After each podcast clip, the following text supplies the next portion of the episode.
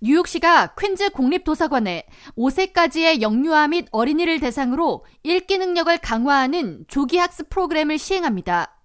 에이드리안 아담스 뉴욕시 의장은 30일 2023-2024 회계연도 예산으로 약 1200만 달러의 예산이 삭감될 위기에 놓였던 뉴욕시 공립도서관 예산안 재조정으로 예산 삭감 없이 총 1억 3,500만 달러를 확보함에 따라 어린이를 위한 읽기 강화 프로그램을 시행할 수 있게 됐다고 설명하면서 퀸즈 공립도서관에 약 43만 8천 달러가 배정돼 어린이들의 읽기 능력 강화 프로그램을 시행할 수 있게 됐다고 설명했습니다.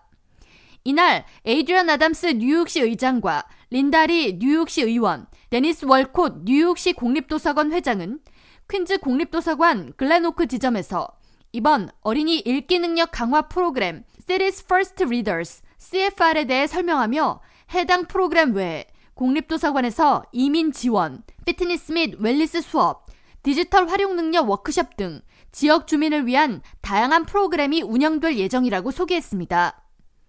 에릭 아담스 뉴욕시장은 애초 2023-2024 회계연도 예산안 수립 시 망명 신청자 유입 등으로 인한 재정 부담으로 공립도서관에 배정되었던 예산을 대폭 삭감하는 안을 제안했습니다. 그러나 도서관 예산을 줄일 경우 각 기관별로 운영하던 다양한 도서관 프로그램이 폐지 위기에 놓이고 주말 도서관 운영 축소 등 주민들에게 직접적인 피해가 예상되자 시의원들 및 지역 주민들의 시위와 반발이 이어졌고 시장은 끝내 삭감한 도서관 예산안을 보관했습니다. 린다리 시의원은 도서관은 단지 좋아하는 책을 읽는 곳이 아닌 아이들의 미래를 설계하고 주민들의 능력 개발, 발전을 도모하는 공간이라고 강조하면서 저를 포함한 시의원들은 앞으로도 공공도서관 운영을 지원하고 더 많은 주민들에게 영감을 줄 수 있는 프로그램이 개발될 수 있도록 장려할 것이라고 말했습니다.